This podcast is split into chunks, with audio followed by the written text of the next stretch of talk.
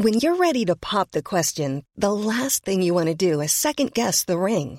At Bluenile.com, you can design a one of a kind ring with the ease and convenience of shopping online. Choose your diamond and setting. When you find the one, you'll get it delivered right to your door. Go to Bluenile.com and use promo code LISTEN to get $50 off your purchase of $500 or more. That's code LISTEN at Bluenile.com for $50 off your purchase. Bluenile.com code LISTEN. Ryan Reynolds here from Mint Mobile. With the price of just about everything going up during inflation, we thought we'd bring our prices down. So to help us, we brought in a reverse auctioneer, which is apparently a thing. Mint Mobile unlimited premium wireless. Have to get 30, 30, bit to get 30, bit to get 20, 20, 20, bit to get 20, 20, bit to get 15, 15, 15, 15 just 15 bucks a month. So, Give it a try at mintmobile.com slash switch. $45 upfront for three months plus taxes and fees. Promo rate for new customers for limited time. Unlimited more than 40 gigabytes per month. Slows. Full terms at mintmobile.com. The Michael Reade Show podcast. Tune in weekdays from 9 on LMFM. To contact us, email now michael at lmfm.ie. Monday morning, the 16th of January. Good morning, with much debate and discussion from now till 11 a.m. This is Michael Reade on LMFM. The far right is on the internet, telling lies about immigrants, stirring up anger in people infiltrating local communities with racist, fascist propaganda that has resulted in the angry protests at immigration centres that we've seen over the last couple of weeks. These are individuals, very, very small uh, in number. Uh, they find influence through uh, social media and then they wish to bring out numbers through false information and, and creating fear and concern in the community. The Garda Commissioner Drew Harris was speaking on Friday about some of the well known internet warriors, if you like, who want immigrants to be sent home and campaign under the banners Ireland is full and Ireland for the Irish. They are driven by prejudice, it has to be said, and we're very aware of that. We're very aware then of the risk to public safety and our responsibility in terms of preventing crime, gathering intelligence. They all come to the fore, and we are conducting our inquiries as you would expect. Indeed, these are well known troublemakers who are stirring up hatred. Most of us do expect the Gardaí to be monitoring their actions. Well, you have to look at the character of what's happening, and it is around individuals, uh, and even to call them groups is probably a, a, not a description that applies. They are individuals who coalesce uh, around others with similar outlooks, and they find each other on social media. And that we are not unique in facing this problem. This is right across Europe, uh, and we've learned a lot of lessons then from our colleagues across Europe uh, on how to investigate these matters. And like those other far right groups in Europe, the people driving an anti foreigner rhetoric have sinister motives. A small but sinister element are attempting to sow division. Uh, in communities across our country. And whilst we did see protests, relatively small protests, in a number of locations last night, we also saw many communities speak out against those protests, and say, that is not in my name. And we saw many people on a cross party basis say, this is not in our name either. That's the Minister for Justice, Simon Harris, articulating what we've seen here locally. People have concerns. No, it's not an ideal situation. Yes, there are many questions, but people, for the most part, understand the terrible reasons for immigrants fleeing their home country and coming here to seek international protection. And that's despite the campaign of hatred orchestrated online by right wing fascist racists.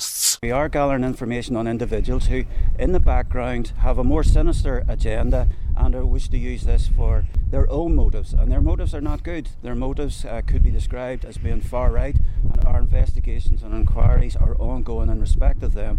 But again, we have to wait and see what happens. If there is a breach of the criminal law, then obviously then we will act in terms of reporting the matter to the DPP. That's the Garda Commissioner Drew Harris. Once again, let's speak now to Jesuit priest Father Peter McVerry. A very good morning to you, Peter. Thanks for joining us on uh, the programme uh, this morning. We've seen ugly scenes in different parts of uh, the country over the last few weeks, uh, and Ballymun no exception to that, uh, where you are you want to see an end to these type of protests outside of the places where people are living. Yeah, I think the first thing is that many of these people who are seeking asylum have been traumatized long before they even came to Ireland. Uh, they have experienced that trauma, and these protests, which are happening right outside their windows and front doors, uh, are re traumatizing them again. Uh, and I think we need to, uh, I think that is uh, unacceptable. Uh, one proposal would be that there would be a 100 metre exclusion zone, such as we have or have proposed around abortion services. Uh, to prevent that sort of intimidation. People have a right to protest if they want. Of course they have, but they don't have any right to engage in threatening and intimidating behaviour right in the faces almost of the the people they are they are protesting mm. against. Can you imagine the people in Kildare being told that somebody was going to burn the hotel down? Well, somebody has been mm. charged in relation mm. to that. Yes. But uh, I just mean how people must feel inside these buildings when people are outside protesting and they've nowhere to go because this has now become their home. That's right. Yeah, it's it's very frightening. And in the case of Ballymun, they were afraid to come out of their rooms. Uh, they were afraid even to look out the windows at the protesters. They they felt very very intimidated. Mm. I heard one and of the children the ask. Right are leading this. This is not, and again, mm vast majority of people in Ballymun have no uh, support for that sort of behaviour at all. Mm. Uh, so it's been led by these small small groups, and these small groups they thrive on publicity. And if you had a one meter, a hundred meter exclusion zone, the publicity that would be generated by their protest would be much less uh, and therefore deprives these far right groups of the, the fuel that uh, that mm. drives them. I'd also like to remind them that Irish people have been em- are immigrants in pretty well every country in the world. Yeah. And their irony is that they're saying that these people, uh, asylum seekers, should be thrown out of Ireland the, the logical is that Irish people should be thrown out of every country in the world in which they have emigrated to. mm, mm, well, I, I, don't know. Uh, I think the Irish probably have received a, a, different welcome, certainly in most parts of the world, and uh, the welcome that. Uh, the immigrants here have received from this small cohort of people who are really causing a, an awful lot of trouble. Uh, I mean, I think you're probably talking about the potential for years of, of trouble in the mind of a, a, child in Ballymun who asked if they were going to come in and shoot us. Yeah, it's, uh, yeah, the consequences, the long term consequences uh, could be uh, devastating, particularly for, for children. But hopefully, these protests, the far right groups are tiny. They're very, very small. They have no support. Uh, they're doing this to generate support uh, by creating fears.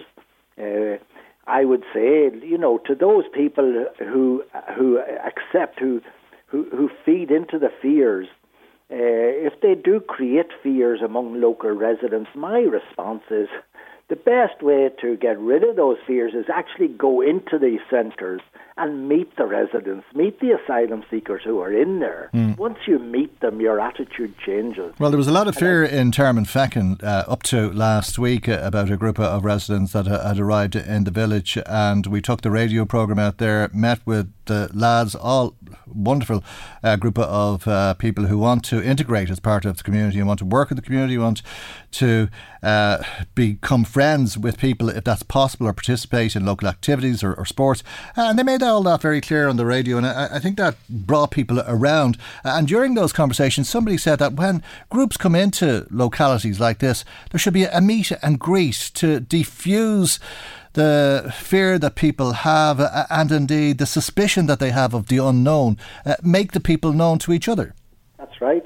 Yeah, it won't convince the hard the hard right no. uh, ideologues, but the, the, the fear is often the fear of the unknown, the fear of what could happen. Mm. And the best way to dispel that fear is actually to go in and, and meet the people. That changes everything. And again, if people feel respected, if these asylum seekers feel that they're welcomed, they're going to treat people uh, respectfully. Mm. But if they feel that the community doesn't give a damn about them, the community doesn't want them, well, why should they give a damn about the community?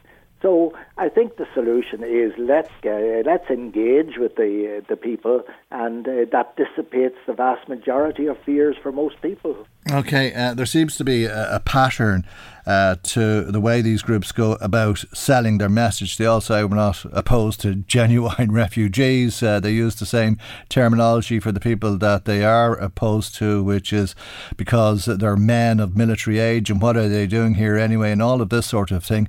Uh, and then they talk uh, about some of the social issues, the, some of the problems that we have in this country. You know better than anybody how severe the housing crisis is in this country, and we have these groups pitting one set of people against the other, and uh, they're taking a situation that people are already angry about, angry about, uh, and they're exploiting that, making people more angry, and then targeting that anger uh, at those who are seeking refuge in this country. Yeah, I think people are right to be angry about the housing situation, about the the, the inability of the health service to, to meet their needs. But that anger should be targeted at the political system, not at the asylum seekers. Uh, that's uh, that's, that's totally uh, displaced. But of course, they won't. They won't. Uh, they won't channel that anger towards the politicians uh, because that's much more difficult to do. It's much more uh, and much less effective than what they are doing at the moment. And they're not just targeting men of military age. In Ballymun, there are families in that hotel, and children who were terrified at what was happening outside their outside their window. So it's it's not just there. There is this misinformation going on all the time. Mm you have these men who are likely to rob you and hurt you, and uh, and as many of the Ukrainians now are working, I think it's mm. ten thousand Ukrainians here who are actually working, paying, uh, contributing to the society, their uh, to Irish society, paying their taxes. Uh, so it's uh, yeah, it's total misinformation that mm. these right. Oh, and, and downright lies on occasion. I mean, I, I, think it's been said in a few locations that somebody who stabbed somebody in Killarney is now living in one of uh, the refugee centres, whether that's uh, in Termonfeckin or in Ballymun or the East Wall.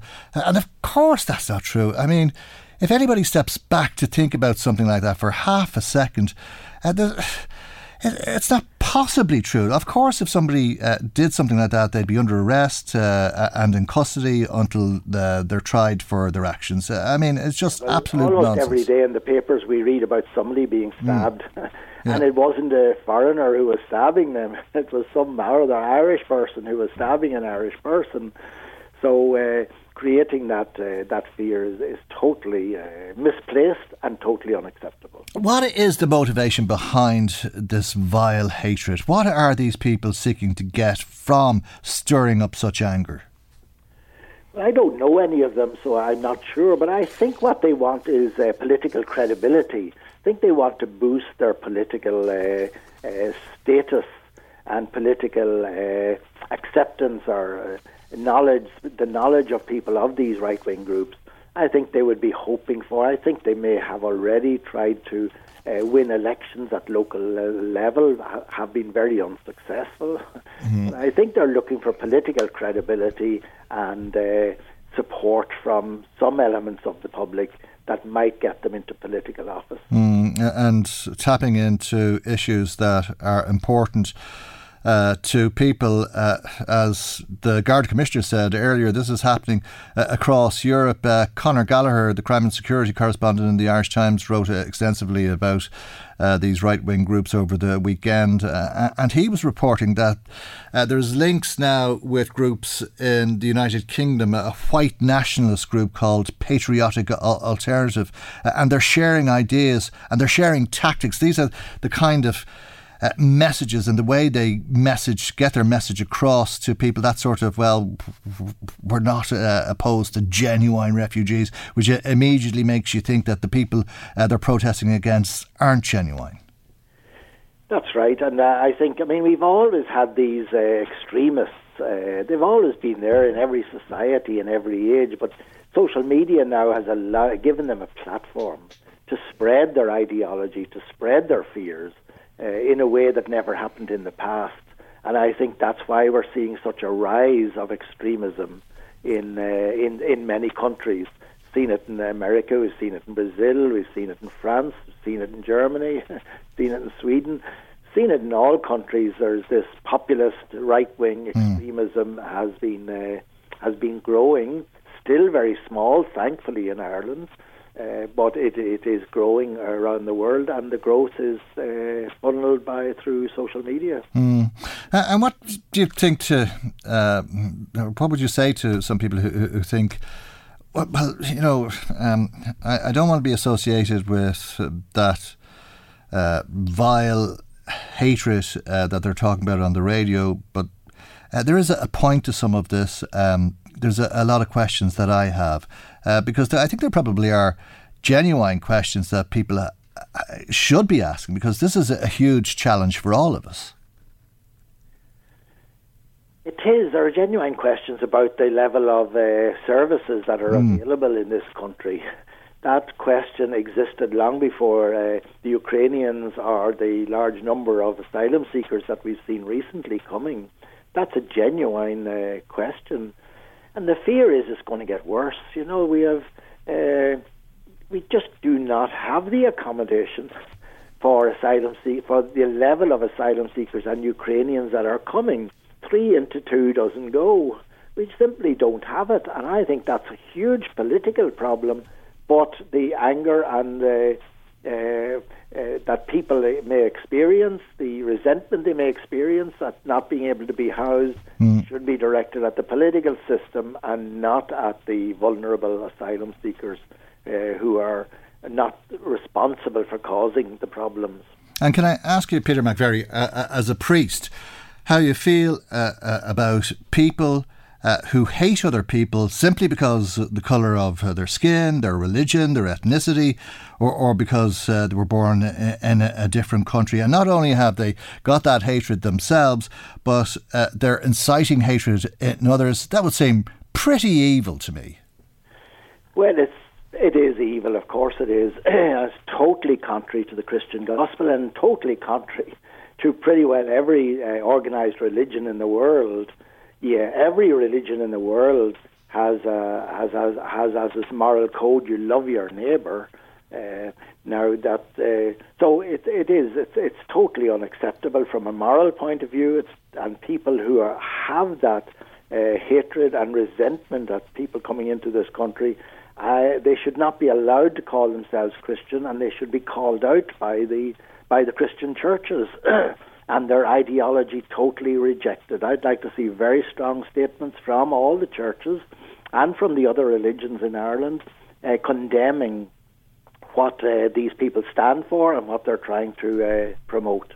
Because uh, it is totally un- unacceptable, both from a moral and uh, and obviously from a legal point of view as well, I think. Okay, we'll leave it there. Thank you very much indeed for sharing your thoughts and opinions with us. It's very much appreciated. That's Jesuit priest Father Peter McVerry. Michael, Reade on LMFM. Let's speak uh, to Labour's spokesperson on finance, Ged Nash, who's a TD for Louth and Meath East. A number of issues to discuss uh, this morning, but maybe we can take up from where we left off there uh, a moment ago with Father Peter McVerry talking uh, about these exclusion zones, safe zones, uh, similar to what people would have heard about outside of abortion providers, uh, that there should be safe zones of 100 metres outside uh, of these buildings that are providing accommodation to asylum seekers. What, what, what are your thoughts on that? Yeah, I, have heard uh, the discussions about that. I didn't hear what, what, what Father McVerry had to say, but uh, I would imagine that he um, may have been quite positive towards that idea. Um, firstly, I'd say, Michael, it, it's quite sad that we are in a situation where we feel that we as a society have to feel like we need to take those kinds of actions to uh, insulate and, and, and, protect people from some of the hatred that they have experienced over the last uh, period of time, uh, whipped up on social media, um, people showing up outside accommodation centres. Um, you know, made the point over the weekend to individuals I've been speaking to, local communities across the country. Uh, some of them say after being whipped up by um, the Irish Freedom Party and others, uh, with the vitriol that they've been spreading and the hate that they've been spreading, uh, say that they are fearful uh, of uh, accommodation centres being established in their communities. Well, the truth is, and uh, credit to you, Michael, for the coverage that you've given and the direct interviews you did with people like Ishmael and Max, who are currently living in the triple house. You know, most most of the people who are experiencing fear at the moment are those who are fearful and confused about why communities are responding in the way that some communities have uh, to the um, to the development of temporary accommodation centres in our areas. So, look, if that's something that needs to be considered, let, us consider it. Uh, I think and I hope uh, that the Irish people are better than that. Mm. there's a, a, minority of people who have uh, taken to social media and who have ramped up the rhetoric uh, about uh, asylum seekers and refugees over the last period of time. It's creating a lot of tension in communities across our country with mistruths, with misinformation, with disinformation, and that needs to stop. Okay, what's happening in, in Termonfeckin? Uh, because uh, there was to be a, a, public meeting, I think, over the weekend, uh, and that was cancelled. Uh, and uh, it, it, seems as though um, some people uh, had been asking questions, but they're not getting the support that they had expected to opposing the 42 men moving into the Triple House. That's right. I, I didn't catch the first uh, part of your question, Michael, but um, I, I, think you referred to uh, plans that uh, a local mm. group, I used the term advisedly, um, that was hastily arranged uh, set up on, on, on, Facebook.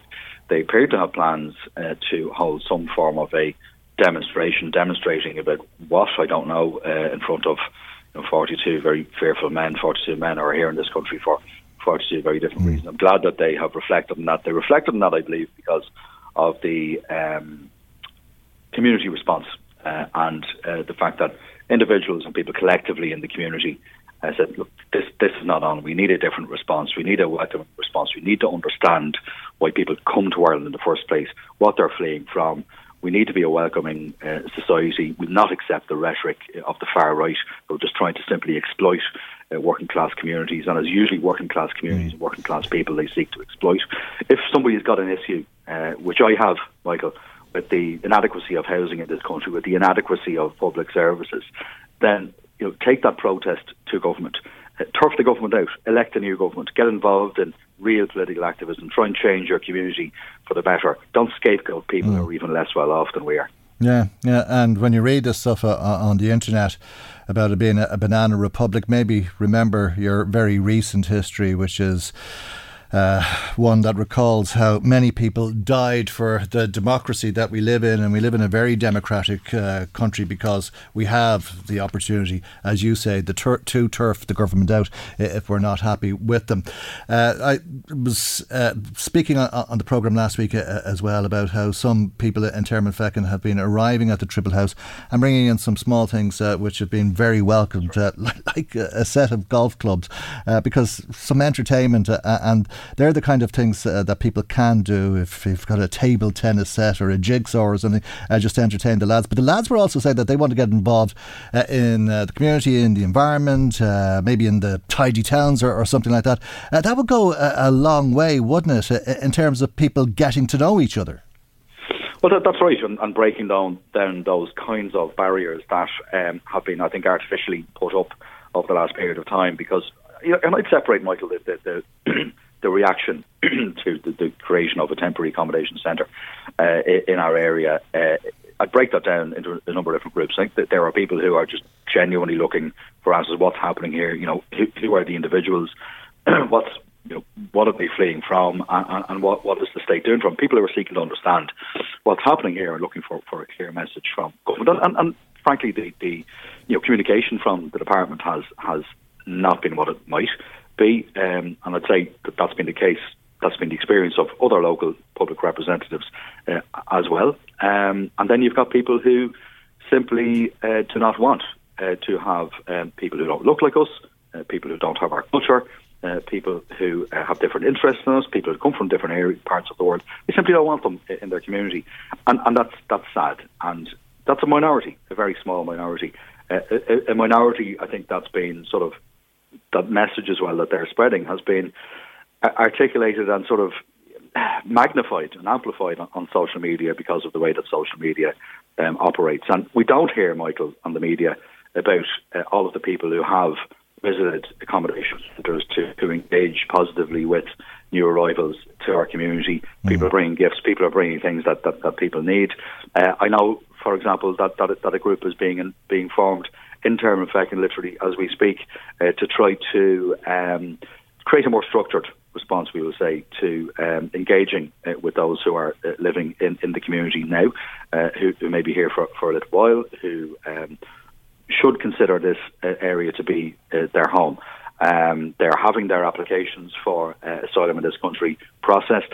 They're entitled, entitled to be treat, treated with dignity and respect mm. uh, when when they when they are here. I mean, for example, there are people in Termonfeckin, I think yesterday, who are taking some some of the uh, uh lads in the uh, centre who are living there now to the beach, for example. No. You know that mm. Beach is w- one mm. of the most beautiful beaches beautiful. in the country. Yeah. An incredible resource that mm. we have on, on our doorstep. That uh, unfortunately, some people have said that they weren't really prepared to enjoy because they were fearful of what the response would be if they mm. left the centre, and that's no way to live, uh, and that's that's that, that, that that's just simply not right. So mm. so so there are responses evolving now, positive responses to, to, to embrace this change, to to to, to manage this uh, and to make sure that people feel welcome and feel at home and, and mm. where local resources are made available yep. to them and they can enjoy the amenities that we all take for granted. Yeah, and I know a lot of people have been asking me, uh, do they need anything? Uh, I'm sure that uh, anything that would entertain them, uh, they definitely need clothes. Uh, I don't know if anybody would be inclined to install broadband for them, but I'm sure that would go a, a long way to making life a lot more uh, pleasant uh, under the circumstances, which are far from ideal. Far from ideal, I'm sure, for people in Termonfeckin uh, uh, and uh, for the 42 men who have just moved into the village for that matter. let's talk about. Could I, could I, could I, yeah. could I say just, just as important before? I, I, I, my, my, myself and my colleague, Councillor Michelle Hall, uh, will be will be um, visiting the centre uh, very shortly uh, to engage, and we, we have been engaging all along, especially my colleague with the centre. Um, you know, trying to get an understanding of, of, of the experiences of the individuals there, how the, the centre is being managed, and so on. And I think that's important. Uh, mm. That public representatives as well show that kind of leadership. And I know this morning at the meeting of Louth County Council, uh, Councillor Hall is bringing forward an emergency motion uh, calling uh, essentially uh, on all public representatives not to uh, be tolerant in any fashion of, of hate speech, uh, of um, kind of intimidation that has been experienced in yeah. centres across the country. Those of all hues, democratically elected public representatives unite, uh, and yes, call for a better response from government because what's happening at the moment is inadequate in terms of what individuals who are arriving in this country mm. are experiencing, and the, you know some communities are entitled to expect better information, better quality information, but we are in an emergency. What we need to see happen over the next period of time is the development of you know modular um, building, that kind of mm-hmm. approach. Uh, to uh, ensure that uh, people who are arriving here. Yeah, that this is a, a temporary situation. Yeah. yeah. This is a temporary situation. D- during an emergency, and we all pull together. Emergency. Mm-hmm. And, yeah, yeah. We, we, just we, we, at every level yeah. we need to operate. Well, I, I, think when you're in the Triple House later on, uh, you'll uh, find uh, that that is not a, a place uh, for any kind of hate speech because the atmosphere is so laid back uh, and relaxed and friendly. Just a, a nice bunch of lads. Uh, we were going to talk to you this morning about Damien English's resignation, and we'll do that in a, a moment. But this has taken a curious twist with a senior minister now apologising for not following ethics legislation legislation, uh, and uh, Paschal Donohoe, uh, apparently during the last general election campaign in 2016, had six people. Uh, put up posters during his campaign. A businessman, Michael Stone, paid those six people 1,100 euro, uh, which should be seen as a donation to the minister's campaign. Uh, and the minister has uh, apologised uh, for what he says has been an oversight. We'll hear just a, a little bit of what Paschal Donohoe said to reporters yesterday. In retrospect, I should have amended my election expenses form at that point to take value of the 140 euro of the commercial value of a co- corporate vehicle for the hours used. This was a clear oversight on my part which I acknowledge, I acknowledge and apologise for. Having been made aware of the payment to the individuals in recent weeks, it is clear to me that the value of the labour provided to the amount of approximately 917 euro should also have been declared in my election expenses form.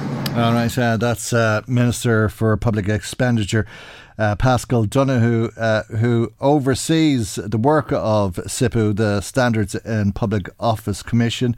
Uh, do you think the Minister has done a, enough uh, to put this to bed, Ged Nash?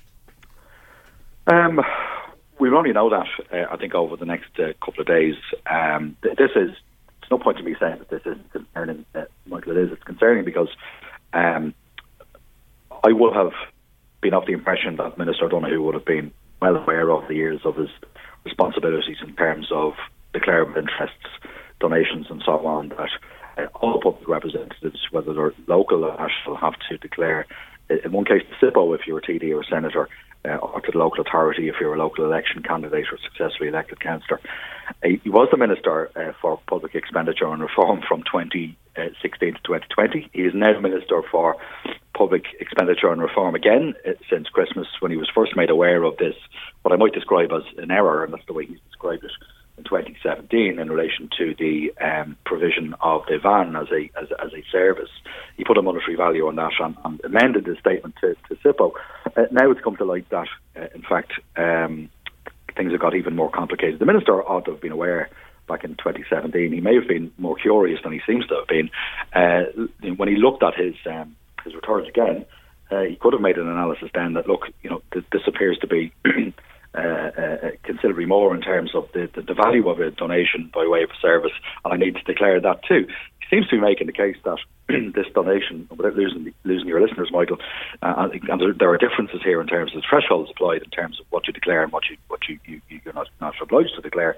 He seems to be making the case now that this was a, a donation that was made to the uh, Dublin Central Fine Gael Party and not to him personally. Now that remains to be seen, and that's that's to be determined by the Standards Public Office Commission. And it's an interesting distinction because that means the, tre- the thresholds are lower for an individual uh, than a party, or different thresholds. Um, so we will see what emerges over the next period of time. But you know, my concern here is that you know he's he's, he's recused himself. He stepped back from any involvement now in the reform agenda. You know, in 2015. Um, Brendan Howlin, when he was Minister for Public Expenditure Reform, introduced what's known as the Public Sector Standards Bill. That would have given SIPO real teeth to investigate issues like this and initiate investigations of their own bat. As it stands at the moment, SIPO has to wait for a complaint from, from a member of the public, from an individual, before they can actually uh, carry out uh, an examination of, of, of the issues. Uh, there are a range of different reforms that Brendan Howlin proposed. Uh, eight years on, we're still waiting for those reforms to be introduced. The Minister, Minister McGrath, who's now Minister for Finance, was Minister for Expenditure Reform mm. Christmas, uh, replied to me at the end of the year and said, We're going to bring in this new ethics bill that you've been looking for for years uh, uh in the first quarter of 2023. But now the Minister with responsibility for standards in public office uh, has, uh, it appears, got himself into a bit of difficulty. Uh, he has decided to recuse himself from any engagement with the Standards of Public Office Commission outside of the engagement he'll have to have with them about his own complaints. Where stands now the ethics bill? Mm. Who's going to be responsible for that? This is urgent. I mean, mm. we've seen a series of issues emerge over the well, not months. Paschal Donohoe by the sounds of things, because he's recused himself from uh, the workings of that. Uh, but it sounds like you want more answers. Uh, there's clarity needed on this yet, uh, and it comes on the back of Damien English's resignation for for, for not filling out a, a, form correctly, forgetting that he had a house. Uh, the Dáil will resume on, on Wednesday. Will you also be looking to hear from Damien English? Uh, I, I, I, would support calls by other opposition members to uh, request Minister English to make a, a statement. Uh, I think there are still some outstanding matters that would be useful for for, for um, Deputy English to to address. Uh, I mean, what, what we what we learned last week just is not good. It's not good. It's disappointing, quite frankly. And um, himself has accepted that he has fallen short of the standards that um, the public would expect and the standards that we're entitled to expect from from uh, from ministers and public uh, representatives. And he had, he had, had decided he was right, he was correct uh, to, to to resign. There's no doubt about that. I mean, the the, the first thing I thought about uh, when I heard about this um, situation was the people that I work with on a daily basis in East Meath and the people across mm. County Louth as well who are seeking to um, develop reasonable accommodation for themselves in their own community uh, and uh, are, are, always absolutely upfront and clear about what they possess in their own ownership and what their local need is and so on. And often, even when they go through those very challenging mm. um, barriers uh, that are rightly placed down uh, in, in, in, law and by way of regulation, they often find that they don't, then don't um, succeed in securing planning permission. Um, so I think people across the county would be reflecting that, saying, "Look, that's not been my experience has been difficult. My experience has been challenging, and yeah. people have I think people would like a, an explanation. I think people would like to hear from Damien English, and of course, Damien English is welcome to speak to his constituents uh, through this radio station. And I'm sure there's many other mediums uh, who would be happy to facilitate uh, a, an interview or to hear what the former minister has to say at this stage. We're over time now, though, so we'll leave it there for the moment. And thank you for joining us on the programme this morning, as always. Labour Party TD for Louth and Meath Ged Nash. Michael Reade on LMFM. We were talking about buses uh, last week. Uh, indeed, uh, we were talking about them uh, over the course of uh, the last couple of weeks. A conversation that started uh, with why the 100X from Dundalk to Dublin Airport is always late, a half an hour late, uh, and I'm sure a half an hour late when it arrives in Dublin city centre. We did hear uh, from a, a listener uh, who told us uh, that they'd called into the bus depot in Drogheda uh, to ask about Stephen's Day service, and they were told it would be a Sunday service. And when they went for the bus, there was no bus. Uh, they missed their flight and they lost a lot of money as a result of that. that same caller back in touch with us saying that the rules are made up as you go. this time, uh, the complaint is about the 101 service to Dublin because it also calls at the airport. Uh, however, if you buy a return ticket on the 100X, your ticket is not valid for the 101, even though you're using the same company for the same price to the same destination. On one occasion, my partner and I were coming from the airport, and as the 101 was available earlier than the 100X, we took it.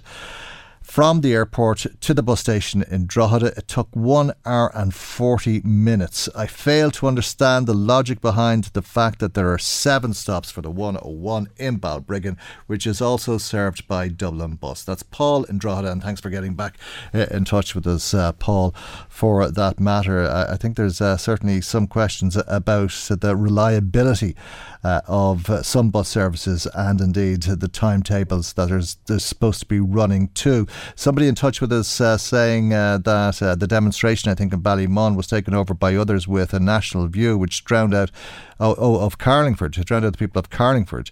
Uh, thank you indeed for that. I did see uh, a text earlier on from the same p- person who was saying that they were part of a, a group of concerned locals who attended the demonstration in Carlingford in, in November. We're not right wing or politically associated in any way, but we have concerns and there's a lack of communication uh, and integration for refugees into local communities. I'm sure that there's a, a, lot of truth in that, but go and knock on the door and ask to speak to people. It's a, a lot better than standing outside uh, with tricolours asking people to go back to where they came from when we all know or should know that that's impossible. Anyway, uh, let's talk a, a, little bit about that appalling video. I don't know if you saw the video, but my God, it would frighten the living daylights out of you if you saw these fellas sulky racing on the M3. Uh, Nick Killian is uh, the Cathaoirleach of Meath County Council and on the line. A very good morning to you, Nick, and thank you indeed uh, for joining us. The Minister for Justice, it seems, was shocked by what he saw. I'm sure you were equally shocked. Uh, what do you make of what happened?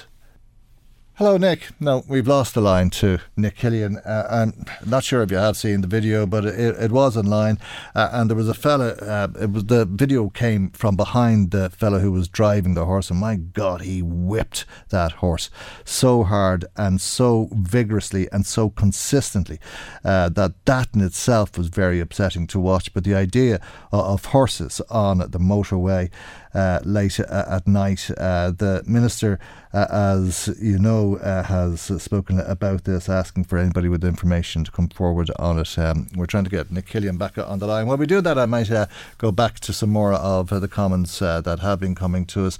Michael in Navan saying that maybe of the some of the anger.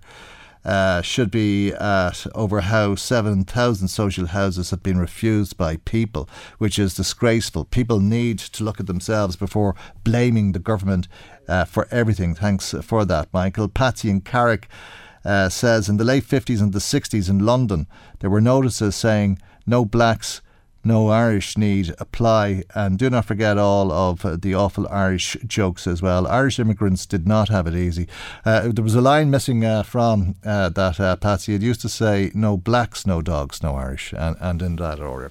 Thank you for your text if you have been in touch with us. By the way, if you want to make comment, our telephone number is 041983 2000. Text or WhatsApp 086 658. Email michael at lmfm.ie. Now, I think we do have Nick Killian, Cathaoirleach of Meath County Council, uh, on the line. Uh, and uh, thanks for coming back to us, uh, Nick. I'm not sure how the line fell out in us there, but thanks, as I say, uh, for your time with us this morning. I'm sure, like all of us who saw that video, you were shocked by the scenes of sulky racing on the M3. Unbelievable. And to think that it's happening on our on our national motorways. Um, just really un- unbelievable, and the way the horses were actually treated themselves as well. Totally unacceptable. It's despicable, and we all know sulky racing takes place. But what uh, is on video is just, well, it's just horrible, and the poor horses. Um, and you know the danger that this can cause to motorists. I know it was Sunday morning, quiet day on the roads, but nonetheless, people could have been travelling Ready to pop the question? The jewelers at BlueNile.com have got sparkle down to a science with beautiful lab grown diamonds worthy of your most brilliant moments. Their lab grown diamonds are independently graded and guaranteed identical to natural diamonds, and they're ready to ship to your door. Go to BlueNile.com and use promo code LISTEN to get $50 off your purchase of $500 or more. That's code LISTEN at BlueNile.com for $50 off. BlueNile.com code LISTEN. Hey, it's Ryan Reynolds, and I'm here with Keith, co star of my upcoming film, If, only in theaters, May 17th. Do you want to tell people the big news? All right, I'll do it. Sign up now and you'll get unlimited for $15 a month in six months of Paramount Plus Essential Plan on us. Mintmobile.com slash switch. Upfront payment of $45 equivalent to $15 per month. Unlimited over 40 gigabytes per month. Face lower speeds. Videos at 480p. Active Mint customers by 531.24 get six months of Paramount Plus Essential Plan. Auto renews after six months. Offer ends May 31st, 2024. Separate Paramount Plus registration required. Terms and conditions apply if rated PG. There's never been a faster or easier way to start your weight loss journey than with PlushCare. PlushCare accepts most insurance plans and gives you online access to board-certified physicians who can prescribe FDA-approved weight loss medications like Wegovy and Zepbound for those who qualify. Take charge of your health and speak with a board-certified physician about a weight loss plan that's right for you. Get started today at plushcare.com slash weight loss. That's plushcare.com slash weight loss. plushcare.com slash weight loss. horses uh, can do lots of things and run across roads, do do anything, and create an accident and kill somebody. But these people don't seem to care. Mm. Um, I'm sure you'd echo what the minister said about somebody coming forward with information if they have any to try and.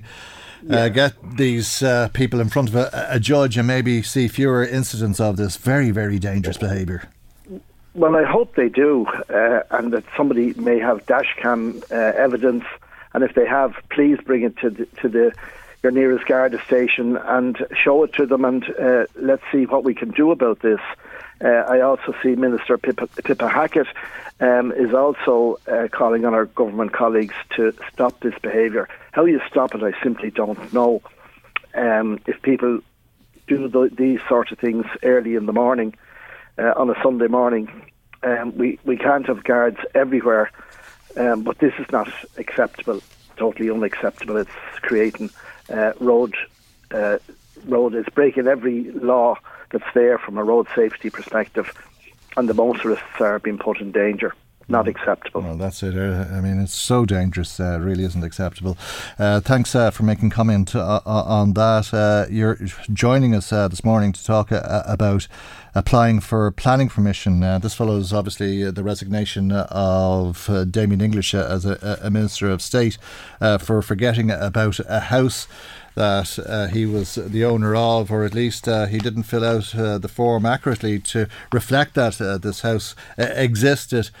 Uh, is that something that happens regularly, or how does it happen, or how does it go unnoticed for as long as it did?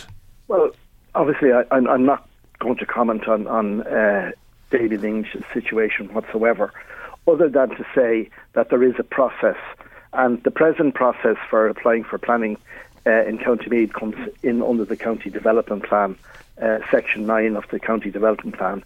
It's a very strict process, it's a very open process, and it's a very transparent process because once you apply for planning application, anybody or any member of the public are free to go and look at a particular file. There are two reasons for given rural planning. One is what's called housing need, and the second one is local need.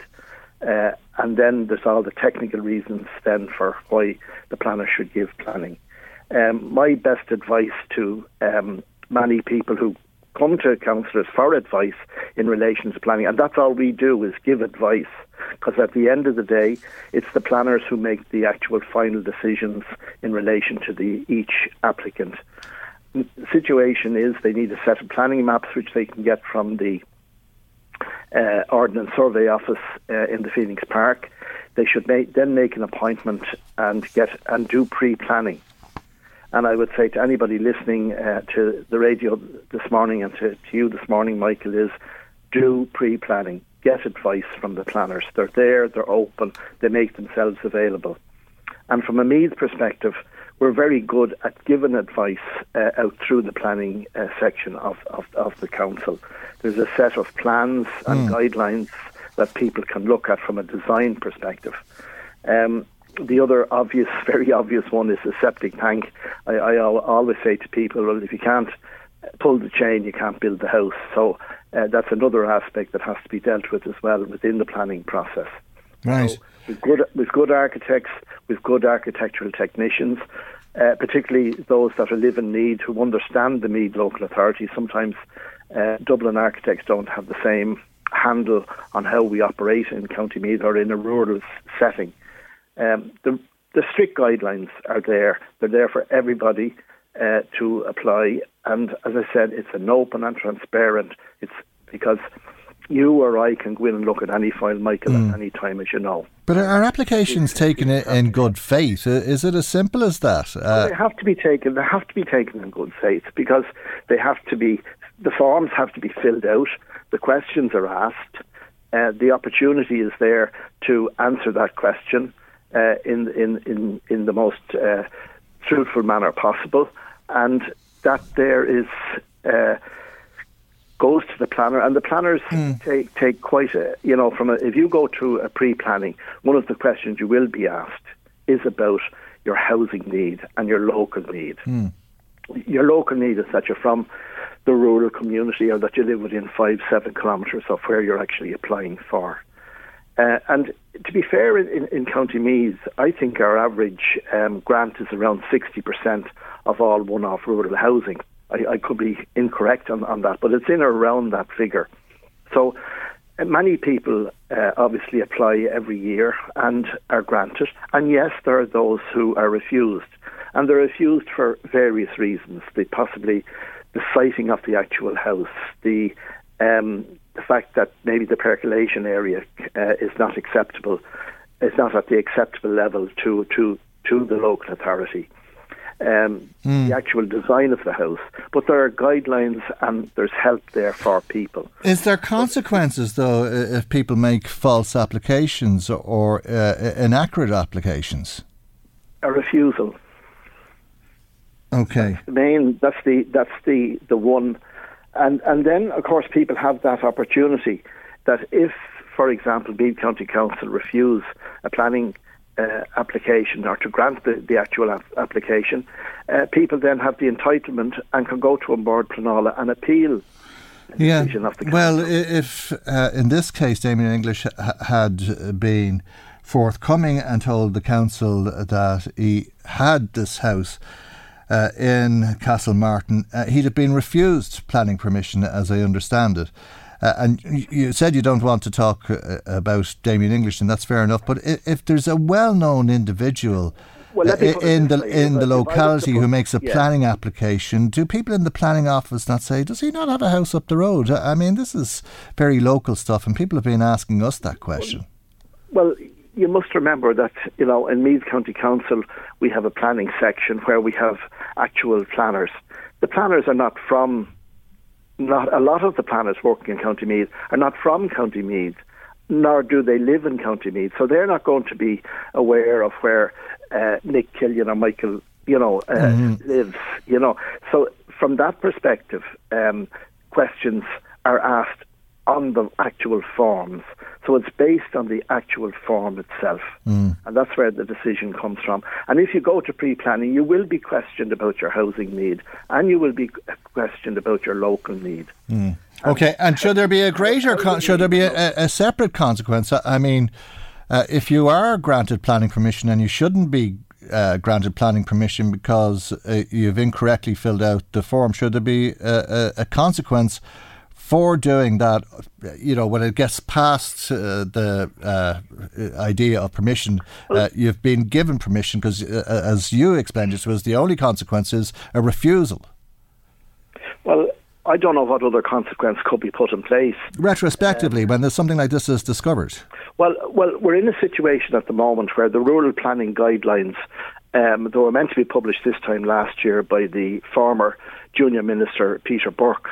Uh, we have a new minister in place now, Kieran O'Donnell, in, in that particular uh, section. And we're waiting on the rural planning guidelines to be published. If people, or if government feel, or if uh, the the feeling out there is that there should be some sort. Let's do it through the uh, rural mm. planning guidelines. So there is that opportunity there. I I believe that they have been uh, drafted. Um, but but if you fill out the form knowingly wrong, uh, there is no consequence unless you're caught out, isn't it? That's true, Michael. Yeah. Let, let, let, let me uh, read a quote to you. A person building a one off house cannot afford to be cheeky with the council or to take any risks. These people face the full rigour of the law, and the council comes down on them if they step sideways unquote. Uh, and we can uh, attribute that quote to Damien English when he was a Minister for Housing. Uh, but it's not true. The council doesn't come down at all on you. The council does nothing uh, once you've been given permission. Isn't that true?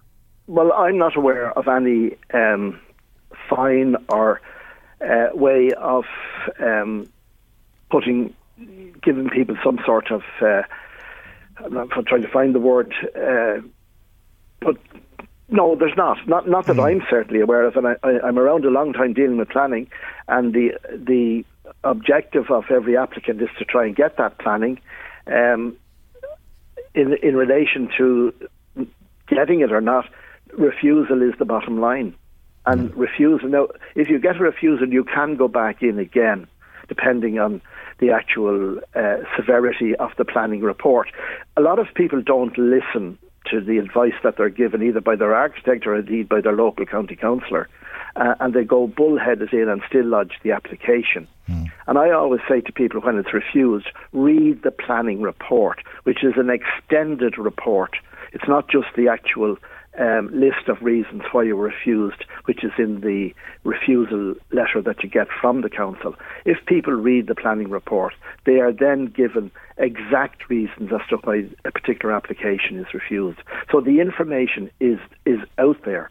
Mm. As I said, it is a transparent process from the public's perspective. Anybody can go in and look and check a file. But okay. in relation to um, uh, putting some sort of um, sanction sanction. That's the word I was looking for, okay. Michael. Yeah, yeah. Sanction. I'm not. I'm not aware of it. Okay. Uh, and but I think there is an opportunity through the new rural planning guidelines that uh, if the people feel that way, that they can do it through uh, that particular process that's gone through government at present. Okay, we'll leave it there for the moment. Thank you indeed uh, for joining us. As always, that's Nick Killian, Independent Councillor and Cathaoirleach of Meath County Council.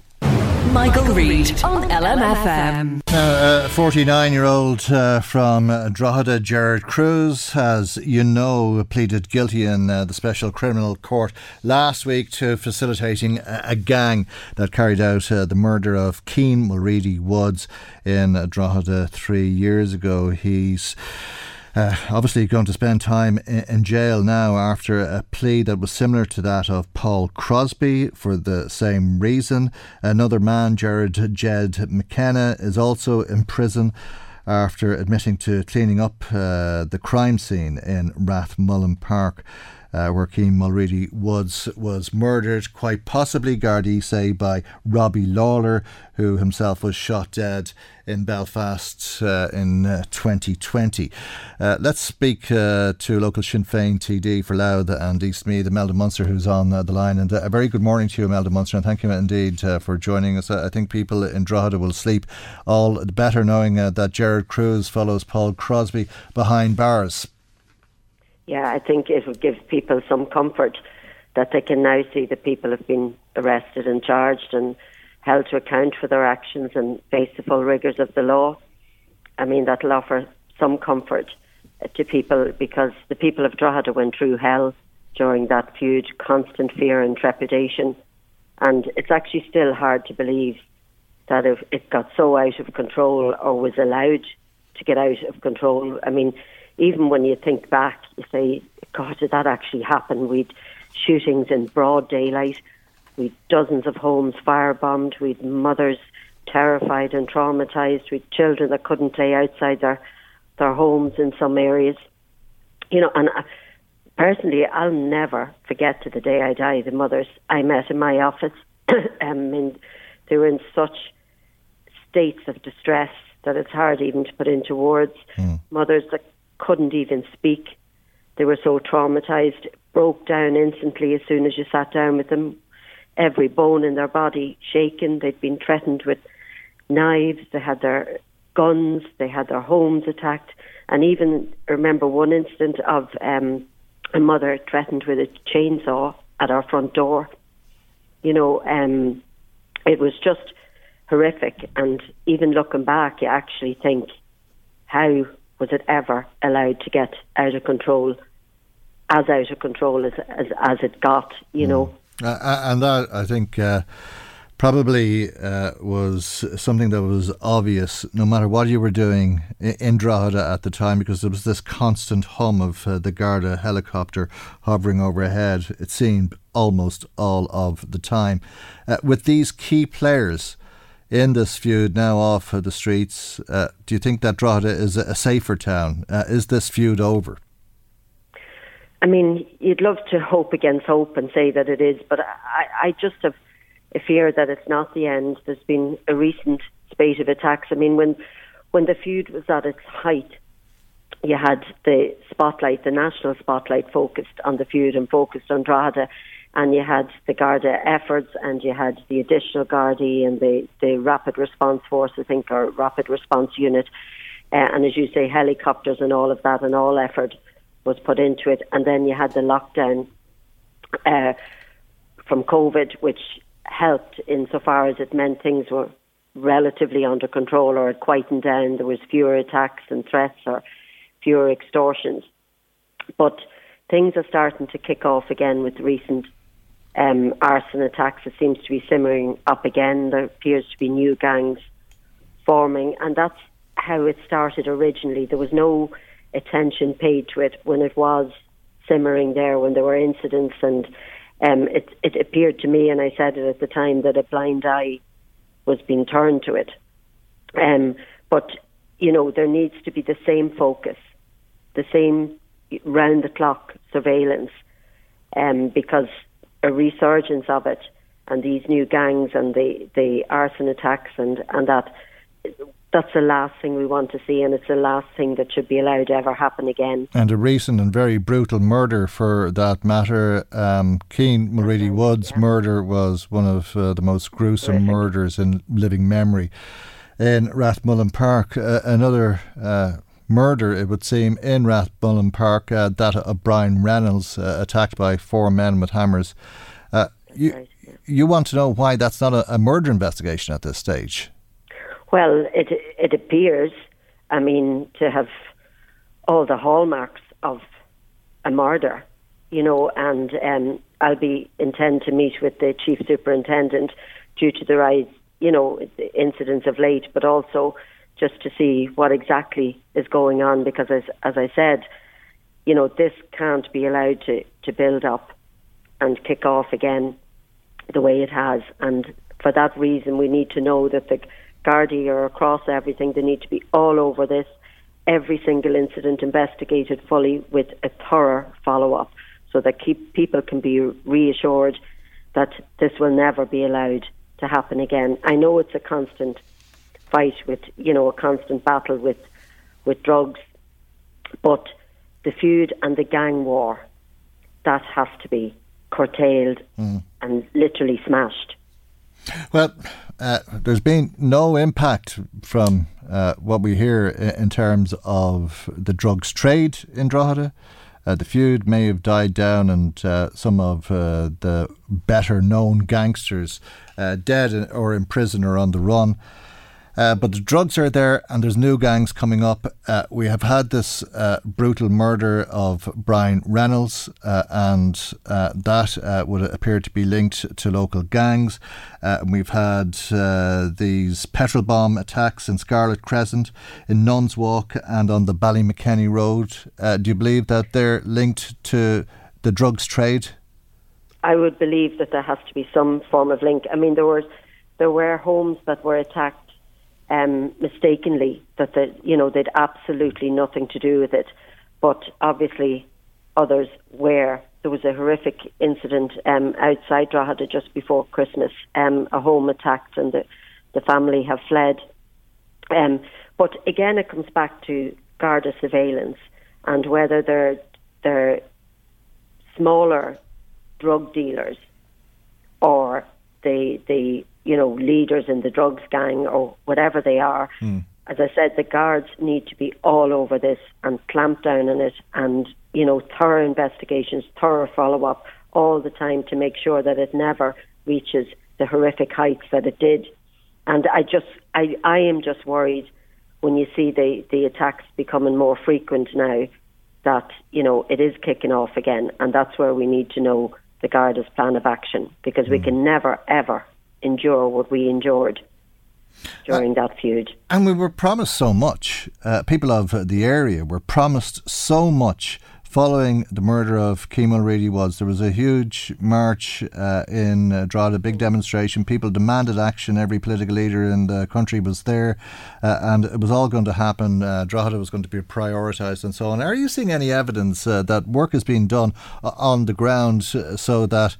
uh, this would become less of a policing issue, that there would be less uh, in the way of uh, the drugs trade, that people uh, would be. Uh, convinced at a, a younger age, preschoolers, primary school children, and so on, that there would be reach out projects for them. Well, I know work is underway. Have we seen the, the actual results of that at the minute? Um, not visible results, I would say, at this stage um, that you can see. Now, I know there was an apprenticeship program that's um, up at the Donore Road there. I was at the launch of it. That was a good initiative to get younger people who are, you know, have dropped out of school, no interest in school, you know, that they could um, have an apprenticeship type of thing. And there are the community groups working hard at ground level, but there needs to be a whole lot more done you know, to get children to not to take drugs, not to succumb to um, what you would see as bullies in the community that would kind of, you know, put pressure on them to sell their drugs and all that sort of thing. That's there's no visible evidence of that yet. But again, the Gardaí have a crucial role in monitoring all of this and being on top of absolutely everything that's happening, who's dealing, who they're, you know, they're getting it from, who's the supplier, all of that sort of thing.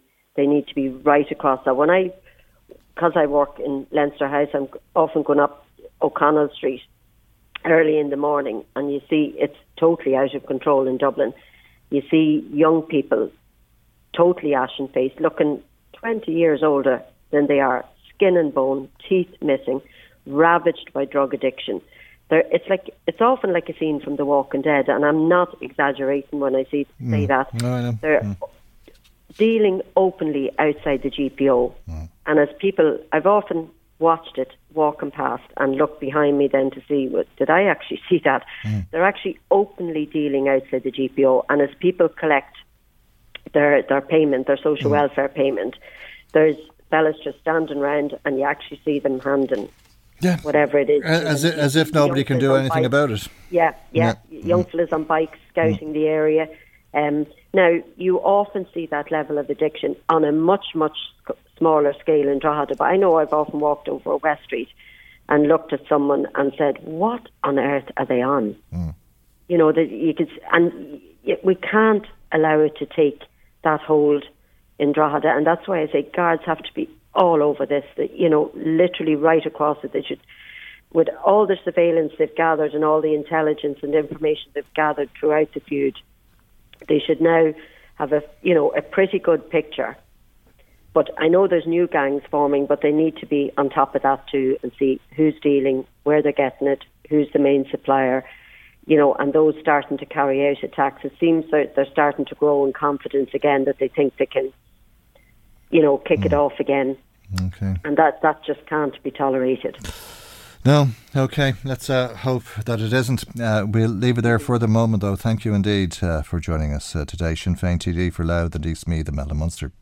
Michael Reade on LMFM. A survey from the Society of Chartered Surveyors of Ireland has discovered the shocking fact that 40% of residential property sales in the last quarter of last year were landlords selling up and leaving the market. Let's speak to Mary Conway, who's uh, the chairperson of the Irish Property Owners Association. Uh, a very good morning to you, Mary, and thank you indeed uh, for joining us on the programme today. I do believe that uh, that is a, a, shocking statistic. Are you surprised by it? I know that it's prompted you to call on the government to act urgently in a, a way that will incentivise landlords to stay in the market. Uh, good morning, Michael. Thanks for having me on. Uh, no, we're not a bit shocked, and we have been saying it for ages. And um, even in our pre-budget submission, which was back in March, uh, when we did a survey of our landlords, 57% of our landlords in the rent pressure zone planned to sell in the next two years. Um, and I think um, that was back in March. We're looking at the figures now of sales in the last quarter of 2022.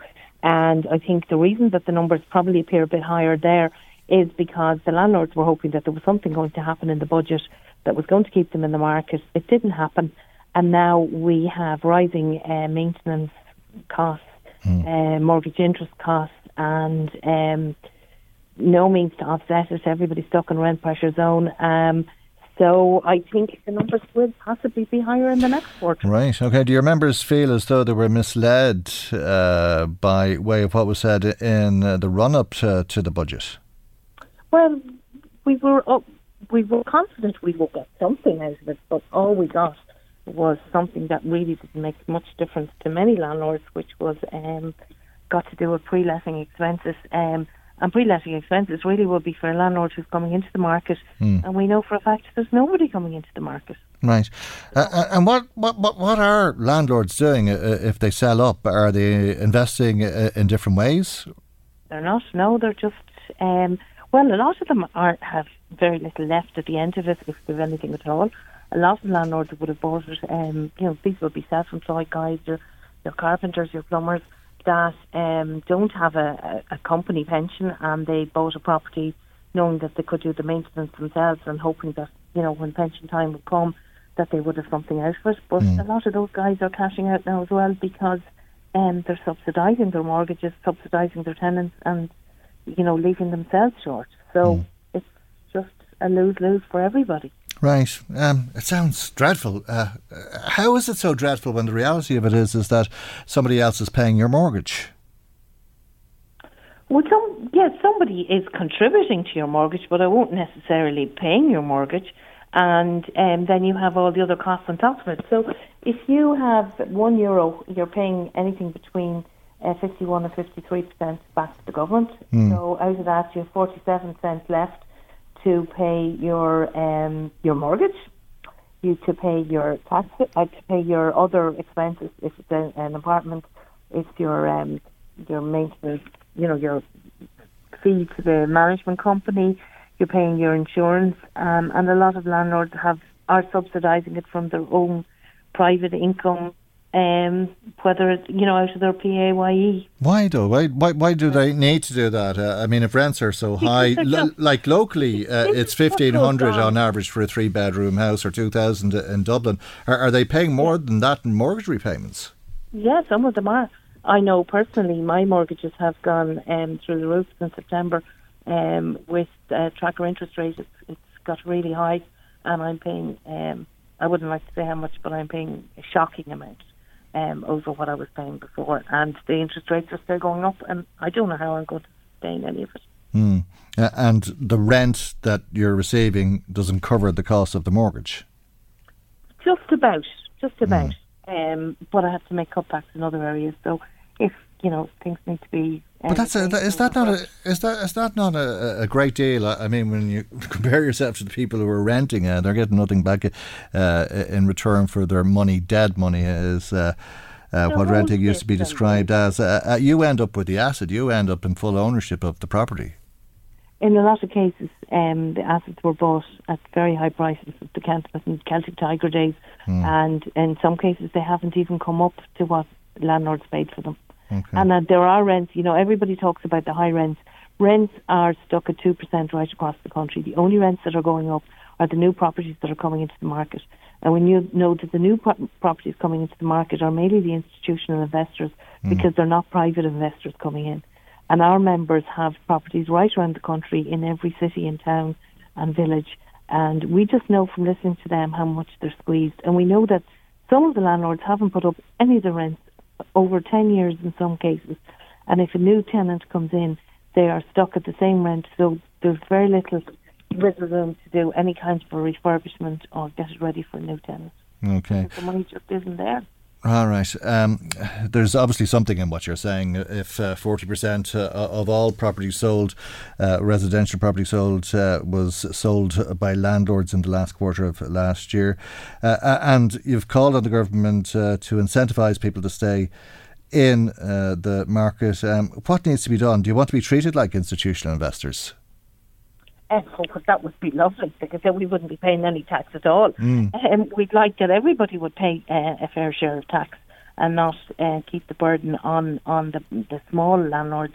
Um, really, the whole thing here is the failure of the government to build um, enough social housing, to build any social housing over the last number of years. And um, small landlords have been providing, yes, they've got assistance from the HAP scheme, and that has been a lot of money over the years. But, um, you know, the housing needs to be built and free up housing for other people who are coming in, for example. Um, a lot of companies now are looking at um, overseas companies who are working in Ireland, work looking at how are they going to bring in their workers. So everybody has been squeezed right through, from people being homeless to people coming in to companies. Um, you know, at the moment, um, I have huge demands to find housing for guys who are working on the children's hospital, and we already know um, the slowdown there. Mm. So the whole system is completely dysfunctional and needs to be looked at and, and a bit of creative thinking. Okay, we'll leave it there for the moment, Mary, and thank you indeed uh, for joining us on the programme today. That's Mary thank Conway, uh, chairperson of uh, the Irish Property Asso- uh, Owners Association, the IPOA. Now, uh, some uh, comments when it comes to the gangs and the drugs. Light touch policing says, Breda, the public have what they wish for, and the answer should be up against the wall and exterminate them. Thank you indeed for that. another text from David Finnegan who says, There's a certain element of dirt that followed these marches around water charge marches, Croke Park against concerts. These so called people don't even live in these areas, uh, and David obviously doesn't have much time for them given uh, the other things he says that I can't read out uh, for you on the radio. Ellen says Michael RTDs and ministers are a disgrace every day uh, there's a, another discovery of something that needs to be changed and the record wasn't right. But they seem to keep their big salaries and their expenses, and at the same time, there's people dying on the streets. Uh, another text or WhatsApp message uh, from Tom who says, Get the Ceann Comhairle and the other 159 TDs uh, out of uh, the Dáil. They're out of their depths, and that is why we have such poor, poor services in this country. Thanks, Tom, for that. Uh, somebody else uh, wants to know.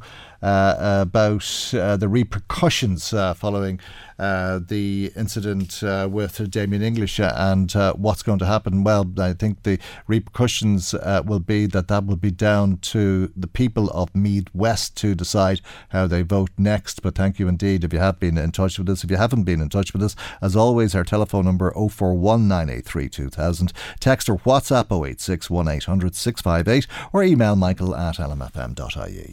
Michael On LMFM. Now, given uh, the increase in the cost of living and all of the pressures uh, that there are on government, uh, retired school teachers are worried about uh, the value of their pensions and are calling on the government to maintain parity between teachers' pension payments and salaries that are paid to serving second level teachers. Susie Hall is uh, the president of the North East branch of the Retired Secondary Teachers Association, RSTA. And a very good morning to you, Susie, and thank you indeed for joining us on the programme this morning. And I know that you met recently with uh, some of your colleagues locally, and there is some concern that there's a threat to your pensions.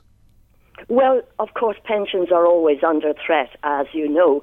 And for example, during the FEMPI legislation, uh, the government dipped quite heavily into our pensions, and we lost a great deal of money, which most pensioners couldn't afford, you know. Mm. Um, but uh, at the moment, and for some time past, uh, pensions are linked to the salaries of serving teachers um, on a percentage basis. Now, obviously, they don't get the same salary; they yeah. not expect mm. it.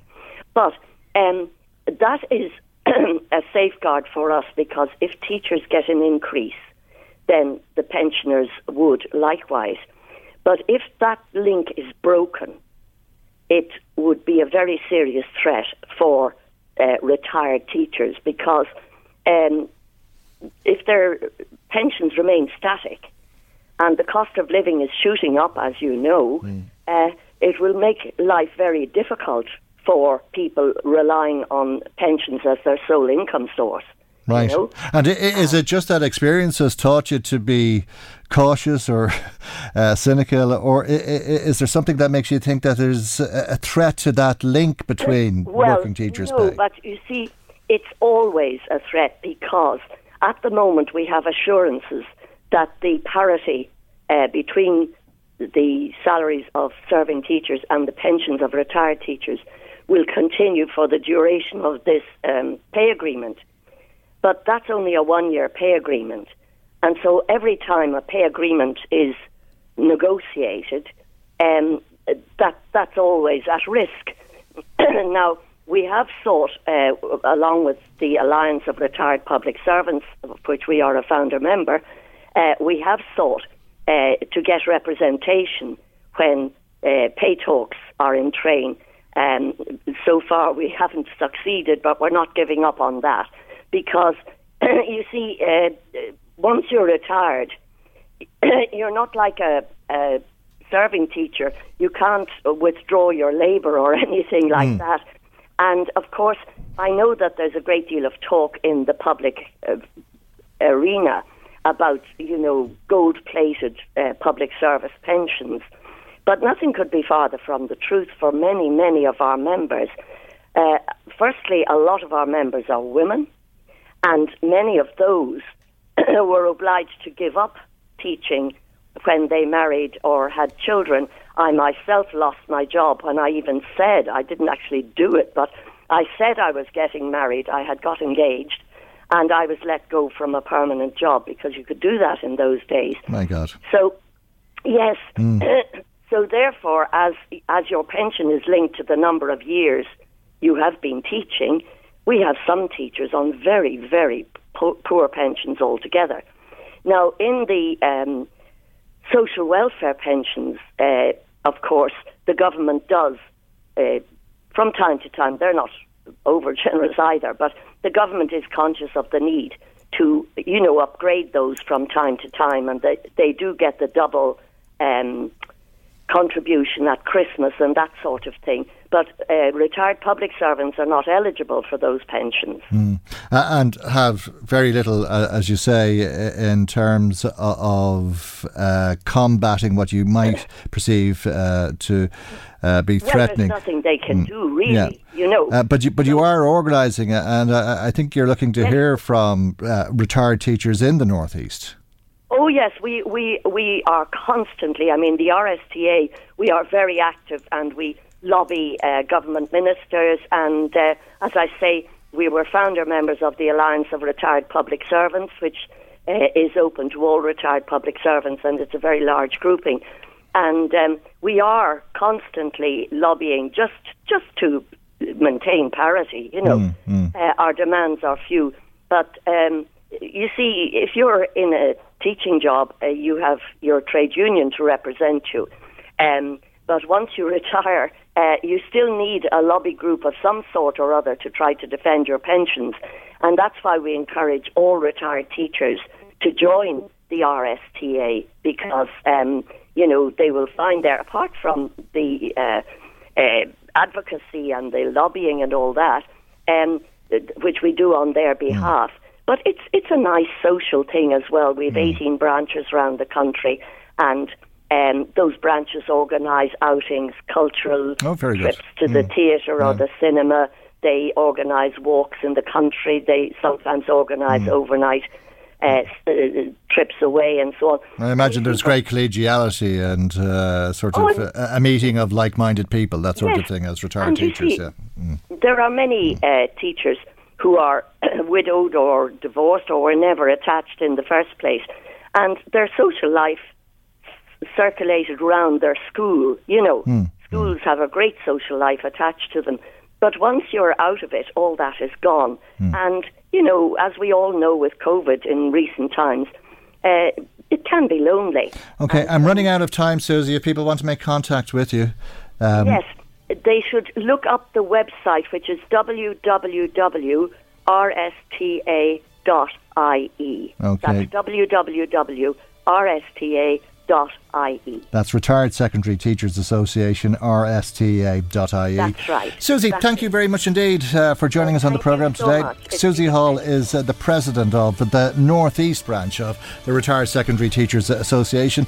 Maggie McGuire researched today. Chris Murray was in the control tower. I'm Michael. God willing, we'll see you for our next programme tomorrow morning at 9am right here on LMFM. Good morning. Bye bye. The Michael Reade Show podcast. Tune in weekdays from 9 on LMFM. To contact us, email now michael at lmfm.ie. Hey, it's Paige DeSorbo from Giggly Squad. High quality fashion without the price tag. Say hello to Quince. I'm snagging high-end essentials like cozy cashmere sweaters, sleek leather jackets, fine jewelry, and so much more. With Quince being 50 to 80% less than similar brands. And they partner with factories that prioritize safe, ethical, and responsible manufacturing. I love that. Luxury quality within reach. Go to quince.com slash style to get free shipping and 365 day returns on your next order. Quince.com slash style. When you make decisions for your company, you look for the no brainers. And if you have a lot of mailing to do, stamps.com is the ultimate no brainer. It streamlines your processes to make your business more efficient, which makes you less busy. Mail checks, invoices, legal documents, and everything you need to keep your business running with stamps.com. Seamlessly connect with every major marketplace and shopping cart. Schedule package pickups and see your cheapest and fastest shipping options from different carriers with rates up to 89% off USPS and UPS rates. And with the stamps.com mobile app, you can take care of mailing and shipping wherever you are. Make the same no-brainer decision as over 1 million other businesses with stamps.com. Sign up with code program for a 4-week trial plus free postage and a free digital scale. No long-term commitments or contracts. That's stamps.com. Code program.